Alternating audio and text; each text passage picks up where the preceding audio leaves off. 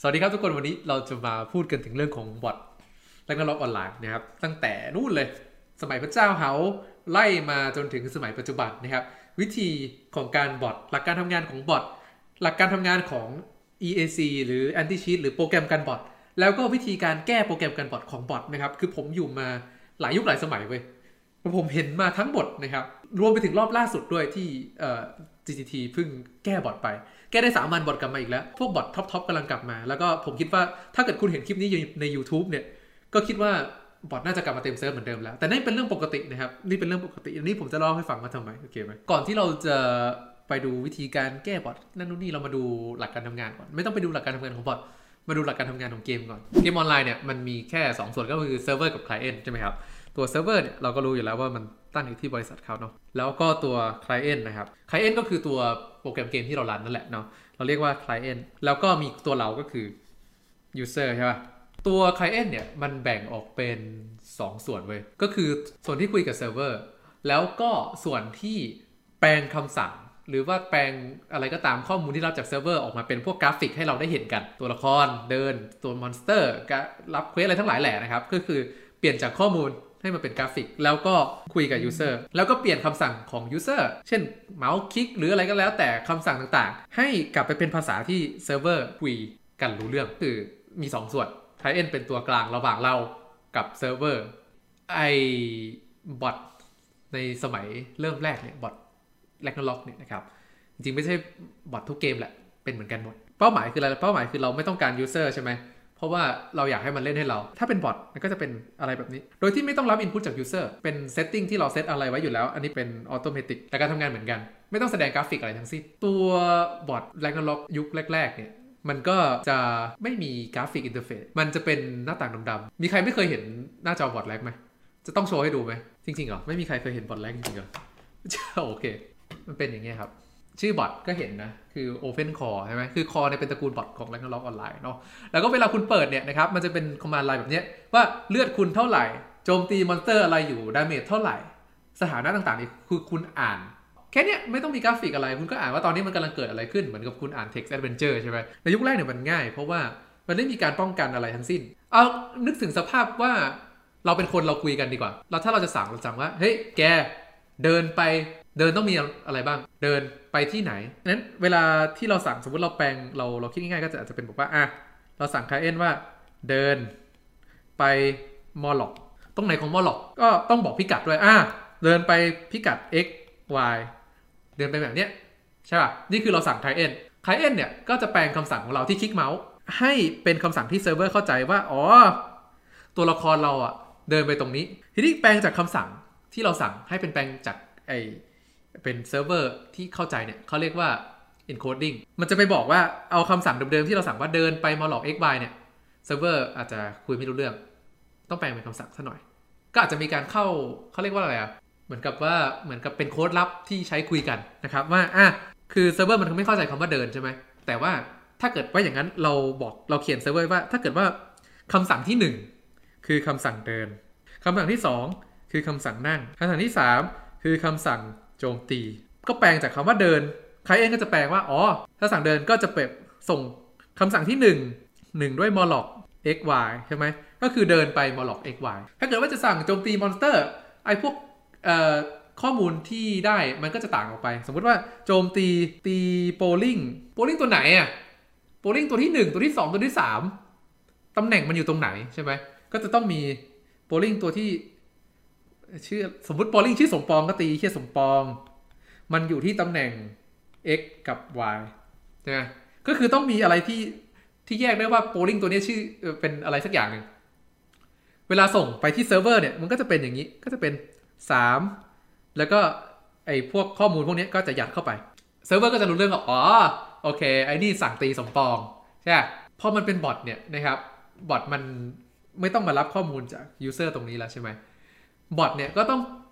แค่หลักการทำงานก็คือ แค่ตีความข้อมูลตรงนี้ให้ออก ว่าเซิร์ฟเวอร์ส่งเลขหนึ่งหมายความว่าไง ส่งเลขสองหมายความว่าไง ส่งเลขสามหมายความว่ายังไงนะครับ ถ้าเกิดว่าเรารู้ว่ามันคุยกันยังไงเสร็จปั๊บเนี่ย เราก็ตัดตัว user ออกไปได้เลยใช่ไหมไม่ต้องมี ตัวนี้ก็ตัดทิ้งครับ เพราะว่าเราสามารถที่จะสั่งให้มันทำงานโดยอัตโนมัติได้นั้นการท้าทายความท้าทายของการทำบอทก็คือการคุยดูตรงนี้ให้รู้เรื่องอ่านว่าเขาคุยกันยังไง ตัวเซิร์ฟเวอร์เองเนี่ยนะครับเวลามีการคุยกับอะไรเนี่ยมันไม่รู้หรอกว่ามันกำลังคุยกับใครอยู่ มันรู้แต่ว่ากูส่งข้อมูลไปปั๊บมีคนตอบมา หรือมีคนอยู่ดีๆมาสั่งให้กูทำอะไรแบบนี้กูก็ทำดังนั้นมันแยกไม่ออกนะครับระหว่างตัวว่าเซิร์ฟเวอร์คุยกับตัว client หรือว่าเซิร์ฟเวอร์คุยกับบอทเพราะว่าบอทเนี่ยถ้าเกิดว่านึกขึ้นนึกให้นึกถึงสภาพเวลาเราคุยกันเราไม่เห็นคุยโทรศัพท์อะไม่เห็นหน้าตากันอะบอกว่า เอ้ย เนี่ยเนี่ยเนี่ยไอตัวละครเนี่ยเดินไปที่บล็อกพิกัด x y อะเซิร์ฟเวอร์อ๋อโอเคโอเคเดินเดินอ่าอ่าตอนนี้ตัวละครมึงอยู่ที่นี่ก็ส่งตอบกลับไป แค่นั้นเอง แสดงว่าบอทยุคแรกๆไม่ต้องติดตั้งเกม ใช่ครับ บอทยุคแรกไม่ต้องติดตั้งเกม ไม่ต้องมีไม่ต้องมีตัวเกมอยู่เลย ขอแค่ทำยังไงก็ได้ให้คุยกับเซิร์ฟเวอร์รู้เรื่อง ซึ่งเขาทำมาเรียบร้อยแล้วโอเคไหมบอทตัวนี้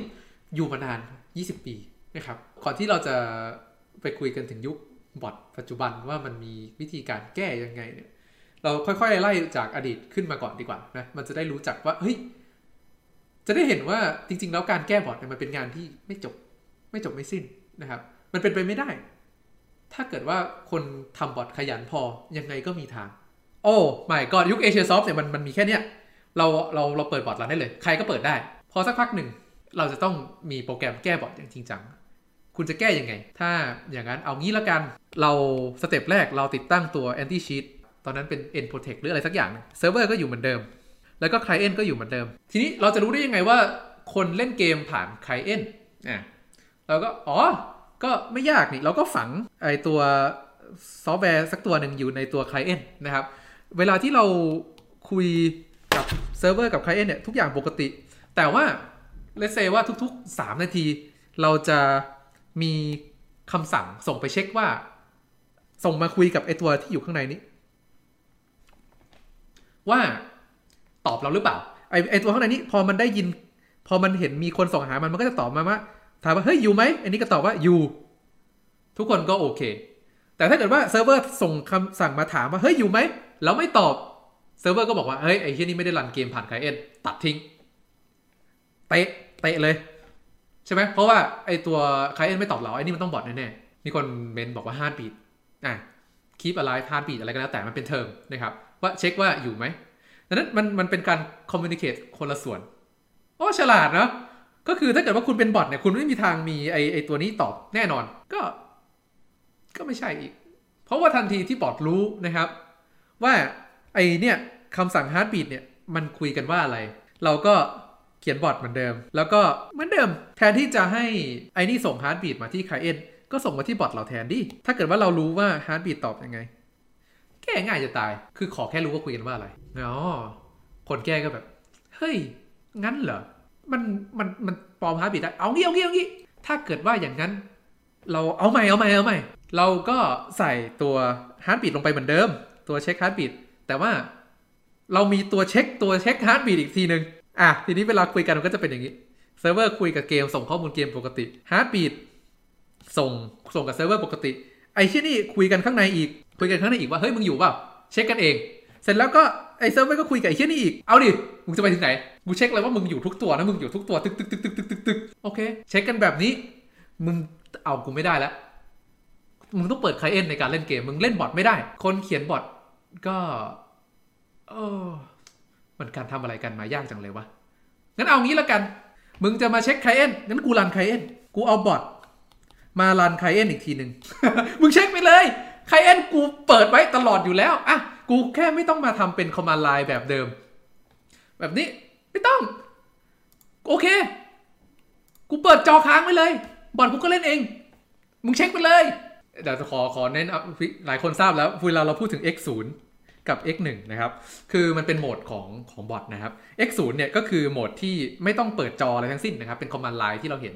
ไอแบบเนี้ย คือ x 0นะครับ ทีนี้ x 1เนี่ยก็คือเราต้องเปิดจอด้วย ก็คือแบบนี้นะครับ ซึ่งบอทเนี่ยมันทำมาตั้งแต่แรกแล้วว่า แกอยาก คือสำหรับบางคนเปิดแล้วอยากจะนั่งดูบอทเล่นด้วยใช่ไหม ก็เปิด x 1ก็คือตัวมันเดินเองอะ่ะ แต่เปิดบอทควบคุมอยู่ข้างหลัง อันนี้มันมีมานานแล้ว ทีนี้ พอมันมาล็อกไคเอนอะไรแบบนี้เนี่ยนะครับ ก็แบบว่าอ่าโอเค กูไม่เปิด x 0แล้ว กูไม่เปิด x 0กูเปิด x 1ก็ได้ ใช่ไหม ก็คือ อย่างน้อยเนี่ยมันตัดการบอท x 0 ออกไป บอท x 0 ตัดออกไปได้เนี่ยมันดียังไงใช่ไหมครับ เพราะว่าถ้าเกิดว่าคุณเปิดเป็นจอแบบเนี้ยจอดำๆแบบนี้เนี่ย คุณเปิดเครื่องหนึ่งเนี่ยคุณเปิดร้อยไอดีก็ได้ เข้าใจปะเพราะว่ามันไม่ มันไม่กินทรัพยากรมาก มันไม่ต้องรันกราฟิกอะไรทั้งสิ้น มันเป็นแค่ command line อะไรแบบนี้นะครับ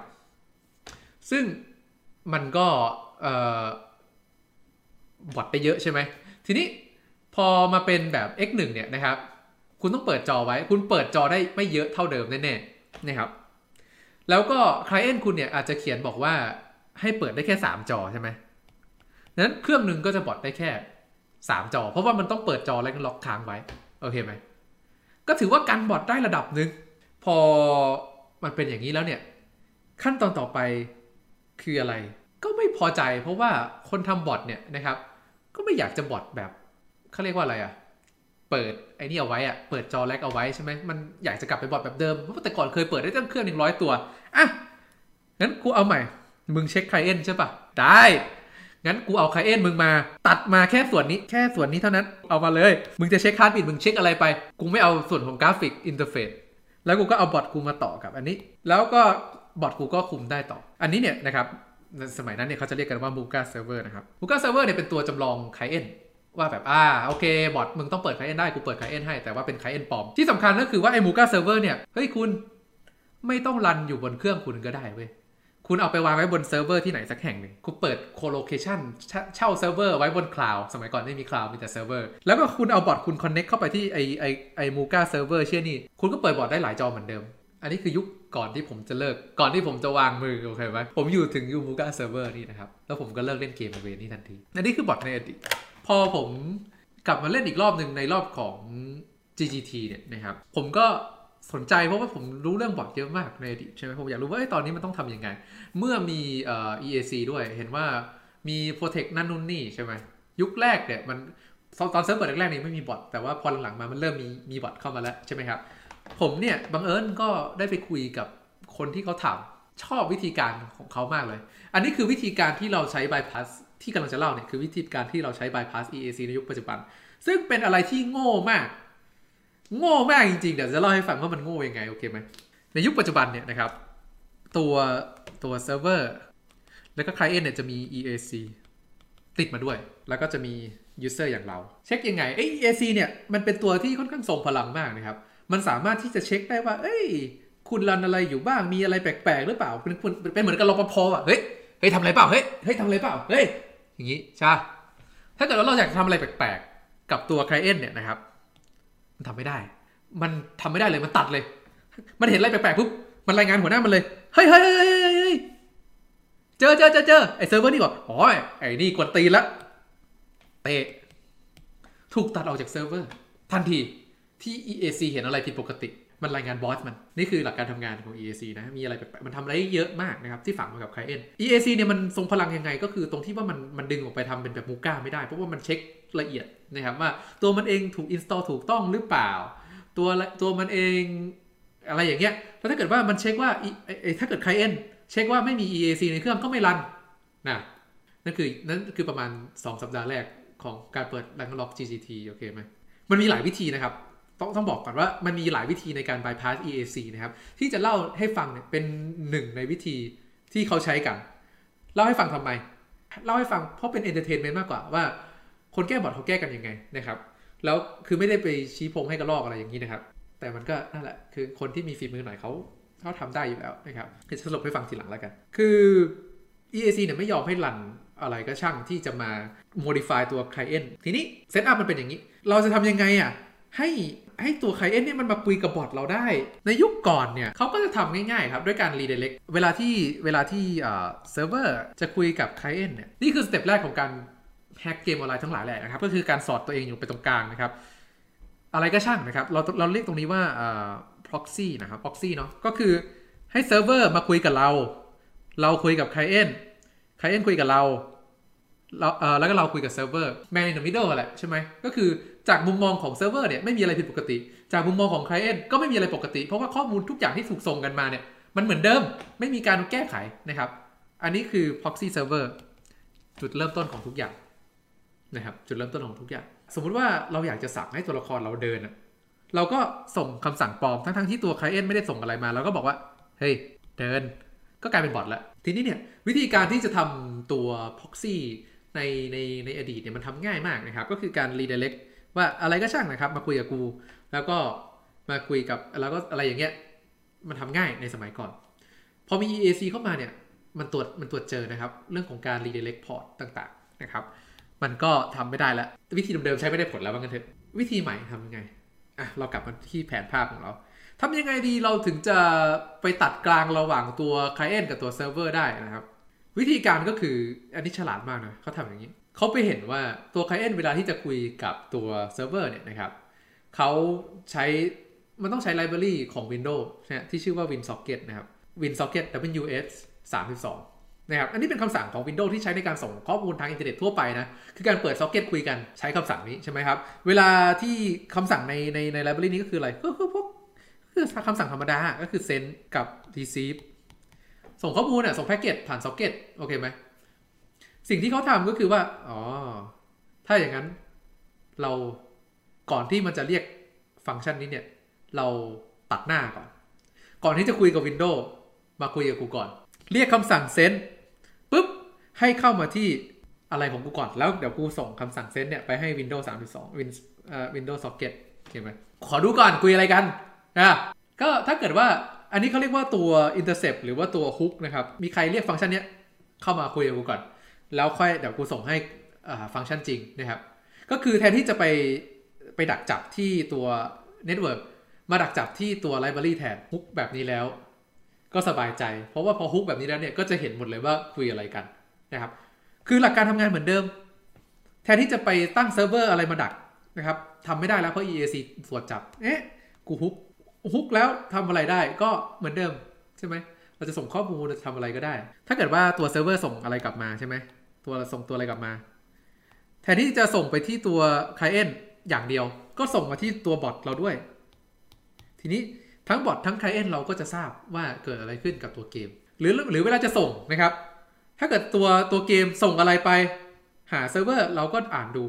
ถ้าเกิดว่าตัวเกมไม่ได้ส่ง เราก็แจมหน่อย ขอแจมหน่อย ส่งได้อีกก็คือตัดการคุยระหว่างตัว client กับเซิร์ฟเวอร์สรุปก็คือบอทได้เหมือนเดิม นี่คือหลักการทำงานนะ แต่ว่าจริงๆแล้ว EAC ก็ไม่ได้ขี้หมูขี้หมา เพราะว่า EAC เนี่ย ก็เห็นเว้ยเฮ้ยทำอะไรอะ่ะ โอ้อย่างนั้นเหรอ เตะ เตะมัน โอ้ตอนแรกทุกคนบอทได้ ทุกคนมาด้วยวิธี hook นั่นนู่นนี่บอทได้บอทได้3นาที EAC หันมา เอ้าทำอะไรวะเนี่ยเตะมันเดี๋ยวนี้ ถูกตัดออกจากเซิร์ฟเวอร์ ถ้าเกิดว่าคุณไปดูเว็บบอร์ดคอไทยคอเลยก็ช่างเขาจะโดนตัดมันจะมีช่วงหนึ่งที่แบบ ผมเข้าเกมได้แล้วครับ นั่นนู่นนี่แต่ว่ายังโดนตัดอยู่ EAC ตัด EAC เห็นอย่างนั้นเหรออย่างนั้น โอเคทำยังไงกับ EAC ดีวะ เราจะทำยังไงให้ EAC มันไม่เห็นวิธีนี้คือวิธีที่โง่มาก ๆ นะครับ เวลาที่คุณรันโปรแกรมอะไรก็ตามบน Windows เนี่ยนะครับ คุณจะต้องโหลดตัวตัวไลบรารีทั้งหมดที่โปรแกรมมันใช้ไว้บนแรมใช่คุณโหลดไว้เลย อ่า สมมติ EAC EAC คุณเปิดโปรแกรมขึ้นมาเนี่ย คุณจะต้องโหลดไลบรารีหนึ่งสองสามสี่ใช่ไหม เพราะว่าตัวที่จำเป็นกับการที่ EAC มันจะ run โปรแกรมอื่นก็โหลดนะครับโปรแกรมอย่าง Chrome นะเว็บเบราว์เซอร์ของคุณก็โหลด library ที่เหมือนกัน library พวกนี้เนี่ยนะครับ ก็จะถูกโหลดอยู่ในระบบปฏิบัติการของคุณใช่ไหม ทีนี้พอมันโหลดไว้แบบนี้ปุ๊บเนี่ย ถ้าเกิดว่าเราเป็น root หรือเป็นแอดมินของเครื่องนี้เนี่ย เราสามารถที่จะ ทำอะไรก็ได้กับเครื่องนี้ดังนั้นหมายความว่าทุกอย่างที่มึงโหลดเนี่ย เราสามารถเห็นหมดเลยว่ามึงโหลดอะไรบ้าง แล้วเราสามารถที่จะแก้ได้ด้วย วิธีการ bypass EAC รอบที่แล้วที่เขาใช้กันเนี่ยนะครับ ก็คือเอาละ EAC โหลดขึ้นมาโหลดพวกนี้ปุ๊บเรารู้ว่า EAC มันทำหลายอย่างมันส่งหลายอย่าง มันสร้างหลายเทรดใช่ไหมเราก็เปิดขึ้นมาดูว่า อ๋อ EAC มึงสร้างเทรดอะไรขึ้นมาบ้าง ใครไม่เรียนโปรแกรมมิ่งเทรดก็คือเหมือนกับตัวเหมือนกับ เหมือนกับเหมือนกับลูกจ้างคนหนึ่งที่เอาไว้ใช้งานนะครับ เหมือนกับมีเบ้นะครับ เราบอกเราเอาเบ้คนนี้ไว้เช็คอันนู้นเบ้อันนี้ไว้เช็คอย่างที่ 2 เบ้นี้ไว้เช็คอย่างที่ 3 มีหลายเบ้เช็คหลายอย่าง เราสามารถที่จะฆ่าเบ้มันทิ้งได้เพราะเราเป็นแอดมินเราก็มาดูเอ๊ะมึงสร้างเบ้กี่ตัวเนี่ยแปดตัวอย่างนั้นเหรอ ตายซะก็เป็นแอดมินนี่เราทำอะไรก็ได้ ถ้าเกิดว่าเป็นเบ้ของ EAC ฆ่าทิ้ง ตาย อ้าว ไอ้เบ้นี่กำลังทำงานอยู่โดนฆ่าอ้าวเอ้รปภเอ้ยไม่เห็นละ EAC มันก็มันก็ฉลาด มันก็เช็คอยู่ดีว่าเบมันนะอยู่เปล่าเฮ้ยมันก็มองดูว่าเฮ้ยอีแค่นั้นอยู่เปล่าวะเฮ้ยอีแค่นั้นตายแล้วเฮ้ยอีแค่นั้นก็ตาย สร้างเบใหม่ เบใหม่ เกิดขึ้นมา ไม่ยอม เกิดขึ้นมาทำงานต่อ อย่างนั้นเหรองั้นฉันจะลบคำสั่งสร้างเบของแกซะแกไม่สามารถสร้างเบได้แล้ว what ไอ้นั่นก็ตาย จะสร้างเบใหม่ สร้างไม่ได้อ้าว oh no แต่ EAC ก็บอกช้าก่อนถึงแกจะฆ่าเบของฉัน ถึงแกจะไม่ให้ฉันสร้างเบใหม่ แต่มันก็ต้องมีบางเบที่อยู่รอด ถึงแม้ว่าฉันจะสร้างเบ๊นี่ใหม่ไม่ได้ แต่เบ๊ที่ทำงานอยู่ บางคนอาจจะรอด อาจจะตัดแกออกจากเซิร์ฟเวอร์ได้ คนทำบอทก็ยังงั้นเหรอ แกคิดว่าเบ๊แกที่อยู่รอด จะสามารถช่วยตรวจสอบให้แกได้หนึ่งครั้งสุดท้ายก่อนมันจะตายไปอย่างนั้นเหรอ แกคิดผิดแล้ว ขอแนะนำไอดีไก่ไก่ไก่ไก่ไก่ไก่คุณเปิดหน้าจอแรกขึ้นมา คุณบอทไอดีไก่หนึ่งตัวบอทไอดีไก่ ระหว่างที่คุณบอทไอดีไก่เนี่ยคุณคุณฆ่าเบ๊ทุกอย่างทิ้ง คุณตัดวิธีการสร้างเบ๊ของ EAC เบ๊ที่อยู่รอด ถึงแม้ว่ามึงจะตรวจจับไอ้นี่เจอ แล้วมึงไปฟ้องหัวหน้ามึงว่า หัวหน้าครับหัวหน้าครับ ก่อนตายไอดีนี้บอทบอทบอทบอทบอทบอทส่งไปที่เซิร์ฟเวอร์อู้เซิร์ฟเวอร์ รับ อ๋อไอดีนี้บอทแต่ที่เปิดนั่นคือไอดีไก่ พอไก่เสร็จปุ๊บ กูก็ปิดไอดีไก่ ไอ้ที่เบ๊นี่คือพอมันส่งเลยพอมัน report เสร็จปุ๊บ มันก็ตายไป เอือส่งไอดีไก่ไปไอดีไก่ถูกตัดออกจากเซิร์ฟเวอร์ โอเคครับแล้วถึงเวลานี้เราก็บอทไอดีจริงเข้ามา เบ๊ตายแล้ว สร้างเบ๊ใหม่ไม่ได้ ไอ้เบ๊ที่เหลืออยู่ก็โดนหลอก นี่คือสาเหตุนะครับว่าทำไมคนที่คุณปลดคุณรู้อยู่กับใจว่าคุณทำไมคุณปลดคุณถึงต้องเปิด ID ไก่ให้มันตัดออกจากเซิร์ฟเวอร์ก่อนหนึ่งรอบ เพื่อที่จะจัดการเบสตัวสุดท้ายของ EAC ที่เหลืออยู่หลังถ้าเกิดคุณไปดูคุณไปซื้อบัตรใครเขาจะมีวิดีโอ YouTube สอนคุณนะเขาจะบอกว่าเออหลังจากนั้นคุณจะปลด ID ไหนก็ได้นะครับ แต่ว่าให้ ID ไก่ถูกตัดก่อนรอบหนึ่ง EAC ถูกตัดขาตัดแขนทุกอย่างแบบนี้แล้วก็บอดได้ นี่คือที่เขาบอดกันมาในช่วง 2-3 เดือนที่ผ่านมานะครับ อัปเดตใหม่ที่เข้ามาเนี่ยนะครับเขาก็มาแก้เรื่องพวกนี้แหละ ใช่ไหมเพราะว่าวิธีนี้เนี่ยใช้ไม่ได้ละอ่าเขาเขาทำอะไรสักอย่างให้มันใช้ไม่ได้ เราก็ยังไม่รู้ว่าเขาทำอะไร วันนี้เห็นบอดแล้วนะครับ เดินเก็บสตอกันอยู่เดิน คือทุกไอ้พวกไอ้พวกที่โดนแบนไปหมื่นกว่าไอดีนั่นคือมันโดนแบนจริงๆนะมันโดนตรวจจับหมด ขอคือยังไงเดียขอบคุณ GGT ด้วยนะครับที่ทำอย่างนั้น เพราะว่าตอนนี้เนี่ยมีแต่บอทโจรคือจากแต่ก่อนมันเป็น Shadow Chaser เป็นคลาสสามที่อะไรนะโดนแบนไปหมดแล้วนะครับ ตอนนี้โจรวิ่งเต็มล็อกเกอร์เลยเก็บเลเวลอยู่นะครับอีก 3 วันเนี่ยกูเจอแน่นอนโลกอยู่สลิปเปอร์นะครับกูเจอแน่นอน เพราะมันกลับมาแล้ว มันมีวิธีแก้ได้อีกนะครับ ที่เล่าให้ฟังวันนี้เนี่ยคืออะไรก็คือ ถ้าเกิดว่าเงินมันเยอะพอ GGT คนสร้างเกมไม่มีทางที่จะสู้คนทำบอทได้ ไม่มีทาง ถ้าคุณบอกว่า โอ๊ยทำไมเซิร์ฟเถื่อนยังกันได้ คุณครับเซิร์ฟเถื่อนคนเล่นกี่คน ผมมานั่งแกะเสียเวลาสองสามวัน เพื่อคนเล่นสามร้อยคนสี่ร้อยคน หรือพันคน แล้วมีกี่คนจะจ่ายตังค์ให้ให้ผมบอทให้ผมถูกไหม เสียเวลา ถ้าเกิดผมบอทเซิร์ฟจริงทีเดียวตู้มคนเล่นอ่าเริ่มแรกมีแสนคนตอนนี้อาจจะเหลือสามสี่หมื่นไม่รู้อะ ก็ยังเป็นก็ยังเป็นเงินอยู่ดังนั้นถ้าเกิดเงินถึงเนี่ย มันแก้ได้ทั้งหมดนะครับ อย่าบอกว่า โอ้เซิร์ฟเถื่อนยังกันบอทดีกว่าเลยไม่ใช่ มึงไม่ได้มาสู้ปีศาจตัวเดียวกันกับ Gravity หรือกับ Asia Soft หรือว่ากับตัว EXE นะครับ คนละปีศาจเลย ทีนี้การแก้บอทหนึ่งครั้งเนี่ยคุณรู้ไหมว่ามันต้องเทสอะไรบ้าง ทุกครั้งที่คุณทำอะไรใหม่ๆเนี่ย คุณต้องเทสหลายอย่างมาก ที่จะไม่ให้มันกระทบกับตัวโปรแกรมเดิมนะครับ ผมเห็นใจ Gravity ตรงที่ที่เขาบอกว่าโปรแกรมบอทกำลังจะมาแล้วครับ แต่ว่ามันยังเทสแล้วมันยังมันยังไม่ผ่านมันยัง เพราะว่าพอเอาเข้ามาแล้วมันไม่ stable กันบอทได้ แต่คุณเล่นเกมไม่ได้มันก็ไร้ประโยชน์ อันนี้คุณต้องเข้าใจเขานะ ว่าคุณรุดคุณก้าวนะคุยกันล่างผ่อน ผมโคตรสงสารเขาเลยจริงนะคือเขาเหมือนกับว่าเป็นตัวรับมือรับตีน แทนกาวิตี้อะคือไม่ควรจะด่าเขานะ คุณต้องเข้าใจการทำงานของเขาก่อนคนไทยด่าเก่งนะครับ ตัวเขาเองก็ไม่ได้มีอำนาจตัดสินใจใดๆทั้งสิ้น เป็นแค่คนที่จะมาสื่อสารว่าเฮ้ยอะมันเกิดอะไรขึ้นบ้างสัปดาห์นี้ เกาหลีทำอะไรมา ผมลองนึกถึงเลยคุยกันล่างพรเนี่ย ก่อนที่เขาจะมาถ่ายเนี่ยเขาจะต้องขอหายใจกันกี่ครั้งว่าเอาอีกแล้วนะ มีบางอย่างที่เขาก็รู้สึกเหมือนเรา แต่เขาพูดไม่ได้เพราะเขาทำงานโอเคไหม นั้นผมเห็นบางคอมเมนต์ที่ไปไปด่าเขาเหล่านั้น แล้วก็ เออผมสงสารเขาอะจริงๆคนคนที่อยู่ข้างหลังมันคือคนทำนะครับ รู้ไหมว่าเปิดไข่เนี่ยวันนั้นผมไปถามเขาว่าบอกเปอร์เซ็นต์หน่อยดิว่าเปิดไข่ได้กี่เปอร์เซ็นต์ทีมงานที่เมืองไทยยังไม่รู้เลยว่าเปิดไข่ได้กี่เปอร์เซ็นต์ไข่นั้นอะทีมงานต้องเจนก็คือต้องสร้างไข่มานั่งเปิดเองดูว่าเฮ้ยกี่ฟองถึงจะได้ของแร แล้วทีมงานก็บอกไม่ได้ ห้ามบอก พูดไม่ได้นะครับนั้นคนที่เข้ามาเอาเปรียบเราเนี่ยมันจริง ๆ แล้วเนี่ยก็คือกาวิตี้นี่แหละ อันนี้คือการบอด